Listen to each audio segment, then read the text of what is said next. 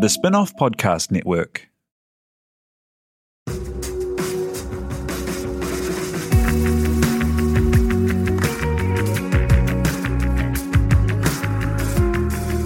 You're listening to Business is Boring, a podcast that reckons it's anything but. Business is Boring is brought to you by SparkLab, offering inspiration and practical advice to help businesses find their edge. To hear more about SparkLab, including details about the latest events, workshops, and business tools, visit sparklab.co.nz. And now, here's your host, Simon Pound.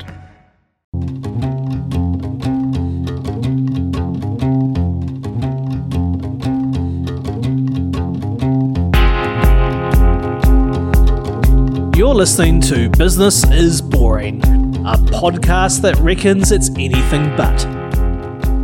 Business is Boring is made by the Spinoff with help from Callaghan Innovation, New Zealand's innovation agency. Here's your host, Simon Pound.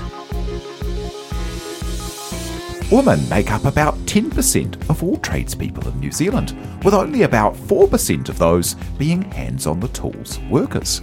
It's a wild fact, and an industry crying out for workers, with many barriers stopping more non men joining. Some women have spoken of the culture in the trades as an issue, some safety concerns on solo call-outs. But there is really no reason in 2021 that there are so few non dudes getting into things like being electricians. And if you want to get someone out to your house to do a job, where would you even begin if you wanted to be sure you got someone other than a guy? That was a question Emma Kaniuk started thinking about after having some work done on her home and realised the vast majority of the tradies who turned up were men. So, where were the women? She started keeping and sharing a list of at first female and then gender diverse tradies. The demand was out there, but the service wasn't. So, around her day job as half of one of Aotearoa's best designed studios, Akin, you have definitely seen her work on things like Karma Cola or EcoStore bottles. And her other pet project, Dog Dog Dog, she decided to start an online directory. It's called Tradespeople. It lists companies owned and run by women and gender diverse tradespeople around the country, and it's going great guns. To talk the journey, her work, and the state of it all, Emma Kaniuk joins us now. Kia ora, thank you for being here. Kia ora, Simon. Hey, so take take me back to the beginning there. How how was it that you kind of found the kind of the rot in the industry from from the rot in your house? That's a good pun. Um, coming in coming in hot. so I really came um, to this project from the customer side. I had some work done on my home, um, unplanned maintenance, which as we all know, is the best kind. Originally, I thought I was painting my house, uh, and then it became a reclad job. And I didn't know any builders, so for me, it was about using a directory. And I hired a number of tradies, um, maybe some who I should have vetted better, but I'm not really sure how easy it is to do that. Um, and I had a really mixed experience. Some people were really great, and others were intimidating and uh, tried to take advantage of me. And so I really reflected on that. Um, for me, it was annoying, but I thought for anyone feeling vulnerable, that for, for any reason really, um, that that perhaps that experience would be really frightening. Um, it's in your home, and it's invariably people that you don't know.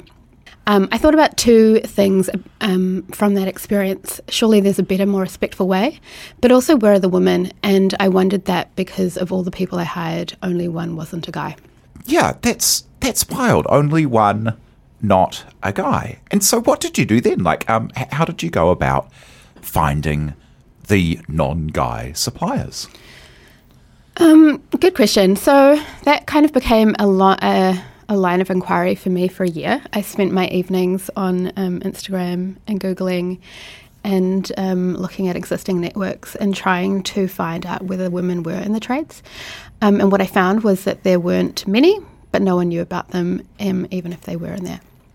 So that insight really came from um, a, a, range of Facebook groups that I'm uh, connected into, where people were often asking um, after female lawyers or GPs, and there would be so many recommendations. And then if anyone asked, "Do you know a female builder or electrician?" it was crickets. Actually, nobody knew of any. Um, so I realised there was an, a need out there, and unofficially I had this list, and that list started being shared around.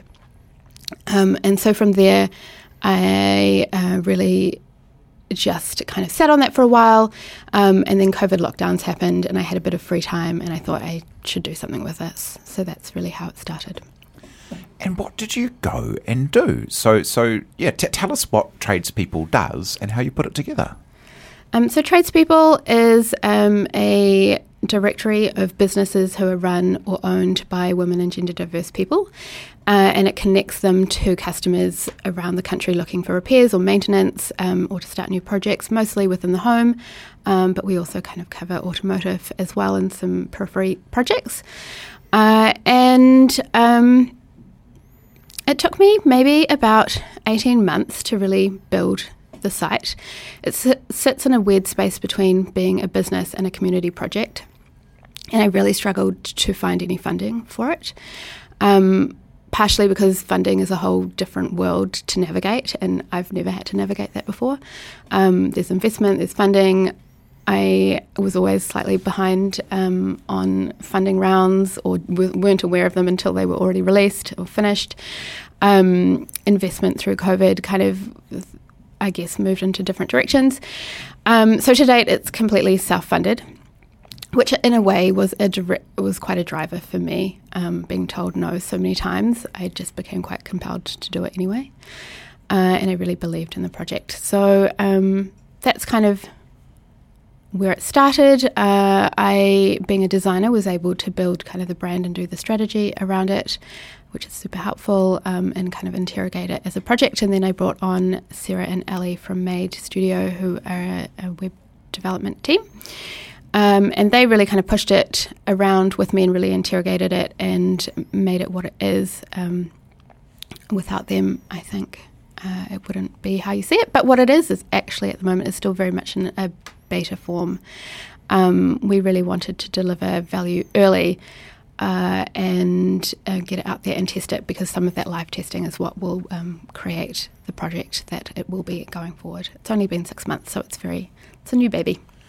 And tell me about the kind of the listings you have, and so you've got like people across the the whole country. Uh, and, and across those things. So, what's the experience of someone going online at the moment?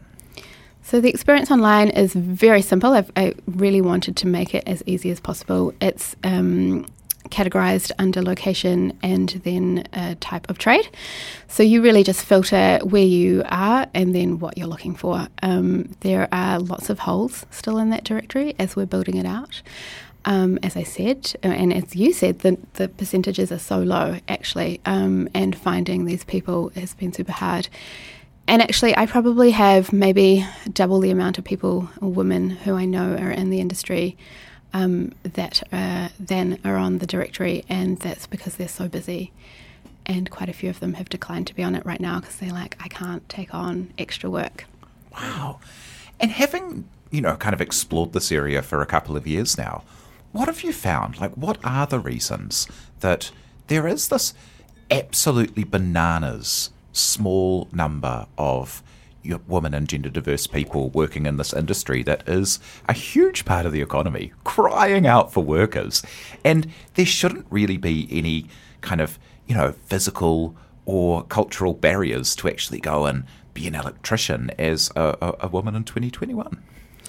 Yeah, there's really little encouragement for women to enter an industry where they're seen as less capable than their male ca- counterparts, if they're seen at all.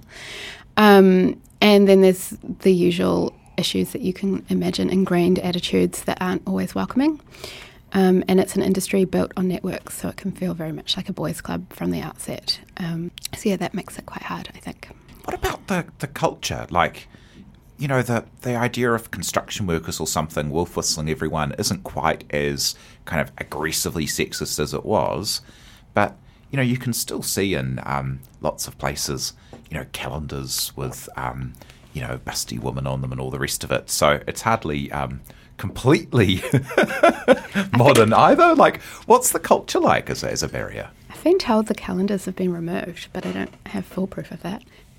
I mean, I guess I am dealing with a subset of the industry, uh, and they're amazing and strong and um, super ambitious and motivated. And the quite amazing piece about this project is I was quite nervous about starting it in terms of the backlash it might receive from an industry that has been seen as male dominated for so long. And actually, I've been really welcomed, and there's been no bad well, to date, we'll see. Um, there's been no bad feedback through um, either emails or in anecdotal conversations. So, uh, I yeah, I have a lot of hope that things are changing. Who are your customers? What kind of people are drawn to this service? Everyone is probably my short answer. Um, in that it is for everyone and it can be for anyone. Uh, in terms of who it's attracted, I think uh, they're women, obviously, um, are probably a key target audience and have been the most supportive. And I guess I would split that into maybe two categories uh, women who love supporting fellow women in business, um, and then people who have had experiences um, that haven't been kind in the past or are vulnerable for any number of reasons um, and are just looking for a safer way to have work done within their home. You must hear some, you know, horrendous stories from people, I imagine, about why, why they come to the service. Like, you know, you can think of so many times of people saying that, um, you know, maybe the woman in a relationship called up to get her tyres done and got a quote that was twice as much as when her husband then called up and the like. There's there's a lot of um, non equal treatment out there. Yeah, um, there's an interesting statistic that popped up um, a few years ago in a gender intelligence study undertaken by Double Denim, um, and I'll quote them. Uh, they said um, women influence 80% of consumer purchasing decisions. They were in charge as they shopped for food, clothes, home renovations, insurance, often presiding over household budgets and determining spending priority, priorities. Yet they believed tradies and car dealers didn't treat them as well as men, and neither did lawyers, banks, and real estate agents. These services were often dismissive and patronising, perhaps assuming women had less money and control than male clients. And so that's, I guess, really interesting as a starting point. Um, that's a statistic, but also anecdotally, I hear lots and lots of stories. I had one customer who had bought a house that needed renovation work, um, and they had such a bad experience that they actually stopped working on their house and decided living in an unrenovated house was preferable than dealing with um, tradesmen. And and that's kind of quite shocking, really, that you would make that choice. And when tradespeople came along, they got in contact and said that was the first time they'd felt safe enough to take that next step. Yeah, and that safety thing, like like you say, with people coming to the home and the like, because everyone's got like a horror story about you know trying to work with tradies, but then if you also throw in some ingrained sexism and some kind of vulnerability, uh, potential vulnerability, yeah, it must be it must be you know a really difficult experience for some people. Like, t- t- tell me about the values that you've um, got on the site, and they're really prominent and kind of underpin a lot of what you're doing, which is also quite a cool and novel thing for a directory of um, service providers. Yeah, so that's actually been a really big part of the equation for me. In fact, it's more important than the gender question because it's fundamentally about creating uh, something better. And I realised that that's what was missing. So I talked to lots of tradies and people who've hired them, and together we built out a set of values. And that was to ensure a safe and inclusive space for everyone. And from there, we built a code of care, which um, is set out for both tradies and for people using the site.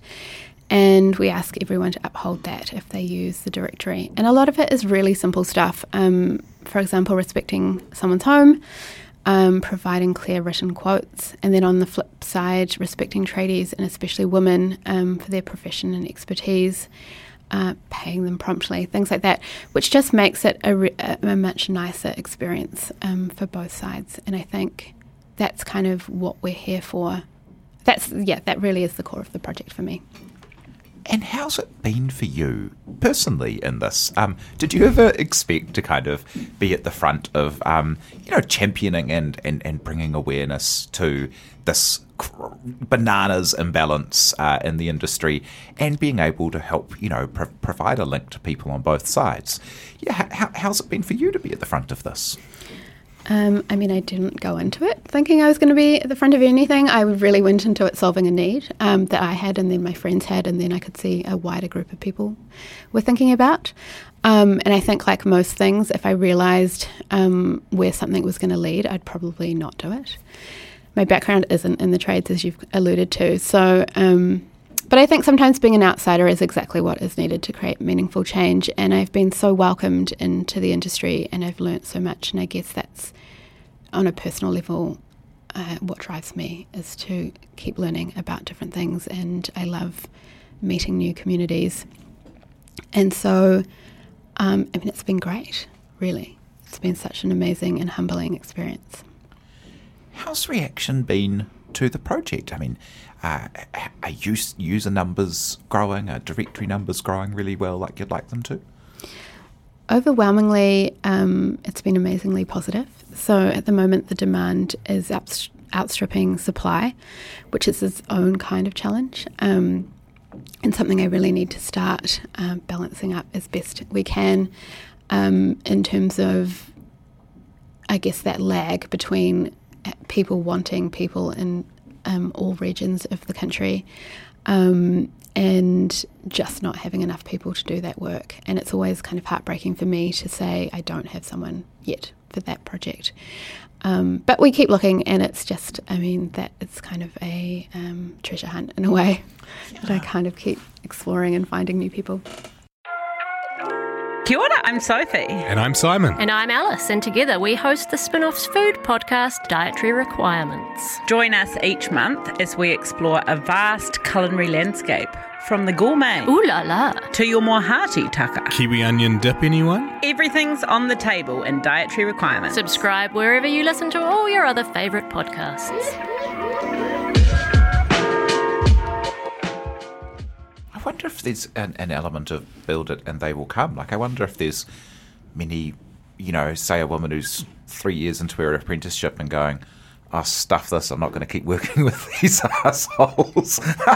and then they see there's this directory and maybe they could choose who their clients were and only work with people they liked and maybe maybe they stay in the industry. Yeah, totally. Um, I uh, met a woman uh, quite early on when I was starting tradespeople and she um, uh, she is a queer woman and got into building and did her apprenticeship with a company in which she felt that she had to hide her identity and who she was.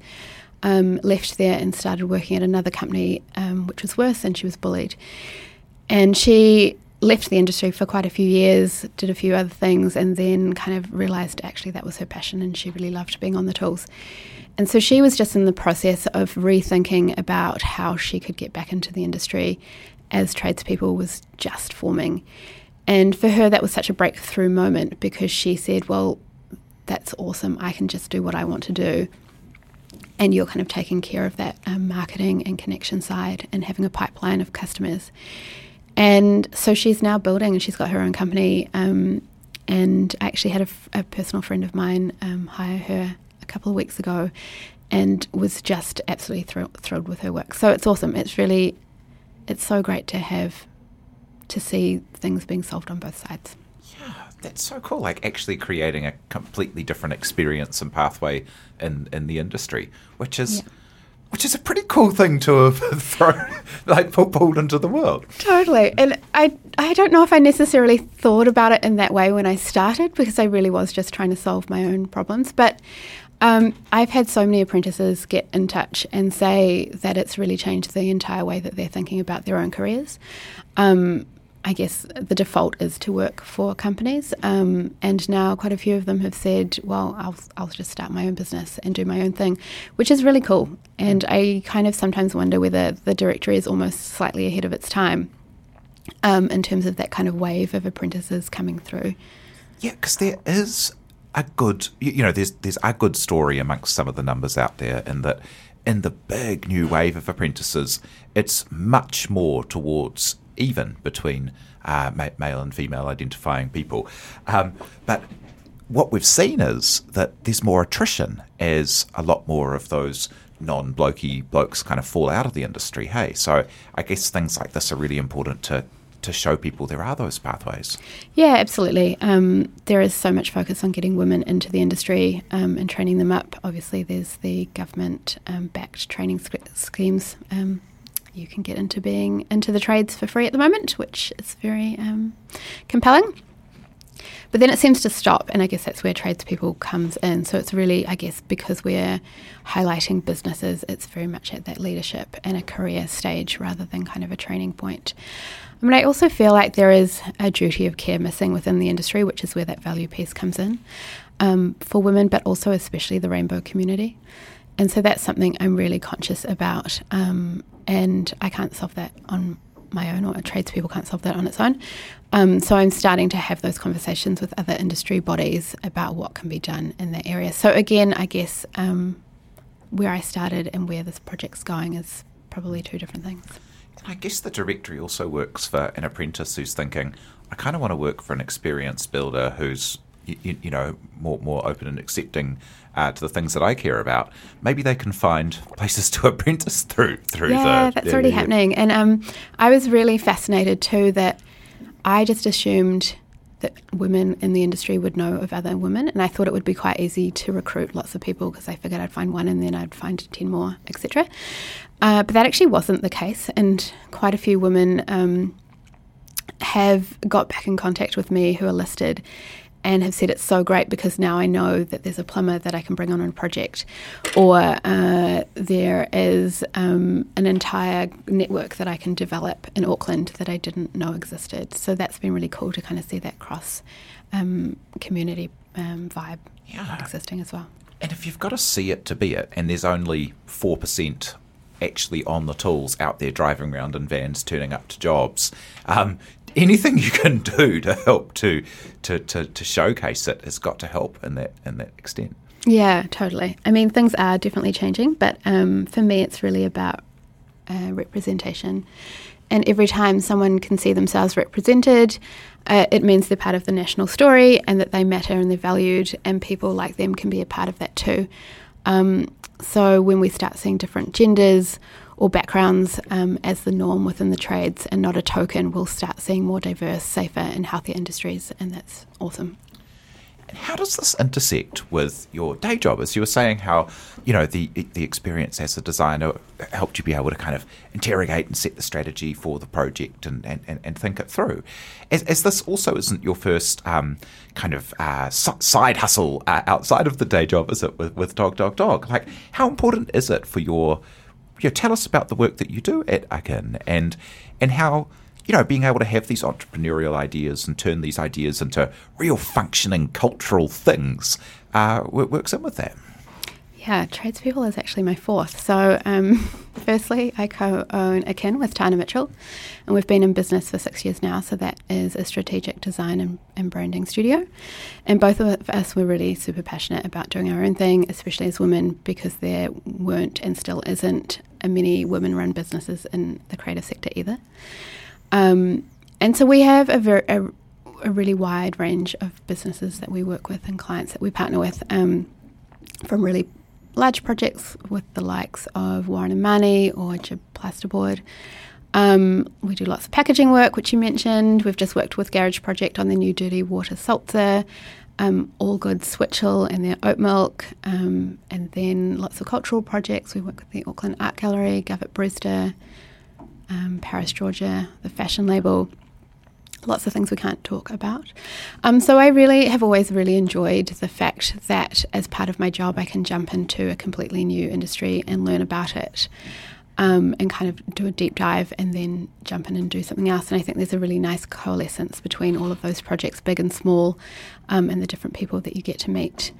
Um, so that's that's definitely my day job, and that's what I do. Um, kind of nine to five most of the week.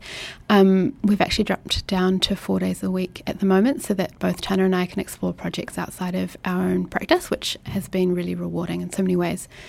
Um, Dog Dog Dog is our literal pet project. Um, it's an online store of well made dog products. And that started for a few reasons that um, we kicked that off together about a year after starting Akin. And that was, I mean, through a love of dogs, obviously, but also about making and being off the computers, which we're so often attached to. Um, and also, we work with so many startups because that is the culture in New Zealand. Um, and as a design agency, that's kind of makes up the core of our clients. And we really wanted to kind of flip ourselves over and be on the other side of that equation and understand what it actually feels like to take something to market. Um, so that's been super helpful for our clients as well. And also just a really fun and wonderful project to do at the moment. We are working on some leather dog leads that are braided, um, and we're quite hands on, so we do the, the braiding ourselves. Um, we've also made do- ceramic dog bowls um, that are super heavy, and your dog can't flip them over, and they're really beautiful in your home. And we've collaborated with um, a friend's mum, uh, Nuttall, who's a potter, and she's making those. And I think all of that really, for me, is just about keeping things really mixed up and uh, taking learnings from one thing to another. Um, I also have, this is starting to sound like a very long list, um, a project called Emma Makes, which uh, started after a particularly bad breakup. And someone told me that I should really process it through salt. And I think they meant through sweating it out at the gym or crying or maybe jumping in the ocean. Like what, potato chips? Yeah, eat, eat lots of salt. That's right. And I just started salting things. Um, and I started with the classic preserved lemons, but now I have a whole range of preserves and things like red wine, cabbage kraut, zucchini, zucchini pickles, roasted fennel, um, and a marmalade that people seem to go nuts for. Uh, and that project for me was really um, part of me being quite interested in non capitalistic projects and economies. So that is all by trade. People gift me backyard fruit um, and I give them things back in jars. And, and a lot of it I just gift away because I think there's something quite beautiful about that. And I really find that I'm quite drawn to exploring projects that are through a lens that isn't strictly about traditional measures of success or profit or numbers or endless growth. Yeah, and what what would your advice be to someone who um, who is a busy, successful professional doing their thing, and then they stumble across something that, yeah, needs a bit of championing and needs to be brought together. And you know, even if you're not necessarily kind of in the industry, like it must have been a real thing to, to, to, kind of decide, oh, I guess, oh, I guess I'm just gonna have to step in and do this. Like, yeah, what, what would be your advice to someone who um, has uncovered a, a, problem that needs some solving and, and you know, to, to jump in and do it? I think people who think like that will naturally have that motivation to do it anyway. Um, and I always feel slightly reticent about giving any advice because I still feel like I'm making lots of mistakes myself and kind of figuring it out as I go.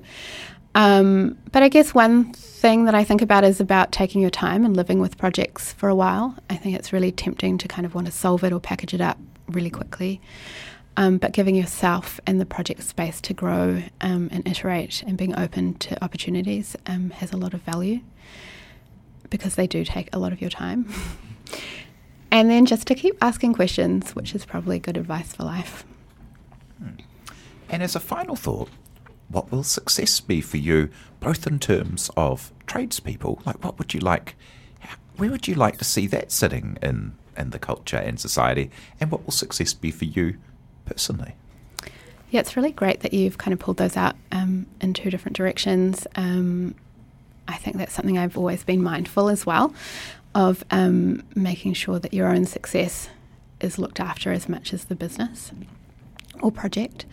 Um, so, personally, success for me is much more about the much more visceral things in life. Um, to be in love, to love, to be loved, to having a bunch of eclectic projects um, which I can learn from, to be connected to and keep me interested, and also to enable me to do the things that I love doing. So, the freedom to escape up north or to jump into a salty ocean, to share meals with friends, to see films, to read poetry under trees, to hang out with my family.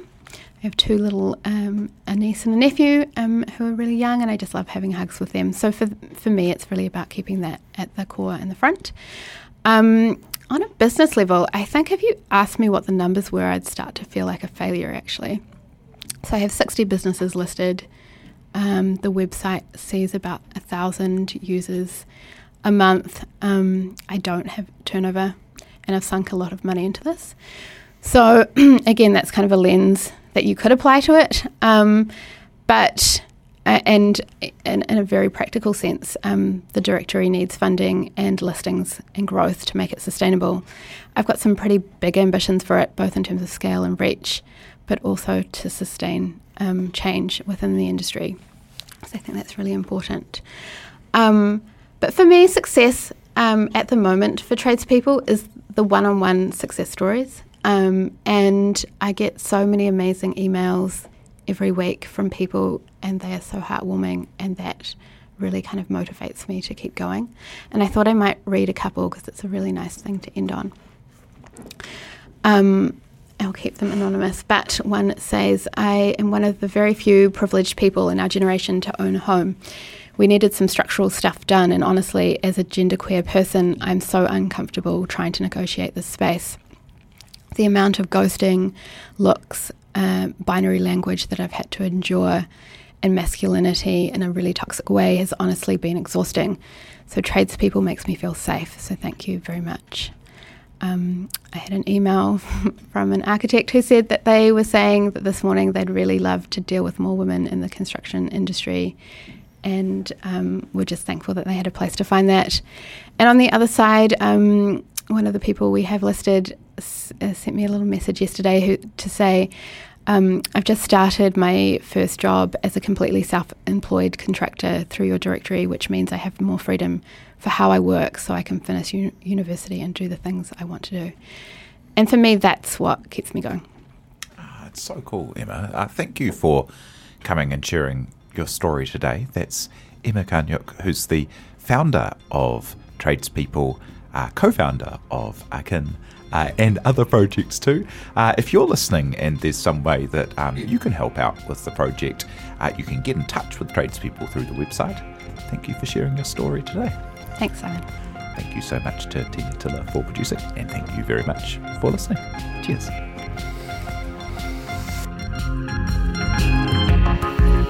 You've been listening to Business is Boring, presented by Simon Pound. Brought to you by The Spinoff and Callaghan Innovation.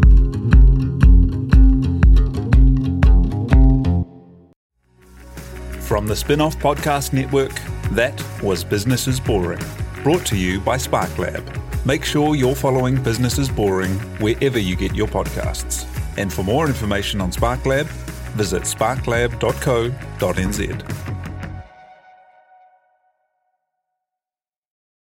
Are you making the most of your KiwiSaver investment? Generate is an award winning KiwiSaver provider with a track record of strong long term performance. Making a smart decision now could add tens of thousands of dollars by the time you reach retirement. Book a no obligation chat with a Generate KiwiSaver advisor today at generatekiwisaver.co.nz slash get advice. A copy of the product disclosure statement is available at generatekiwisaver.co.nz. The issuer of the scheme is Generate Investment Management Limited, and of course, past performance does not guarantee future returns. The Spinoff Podcast Network.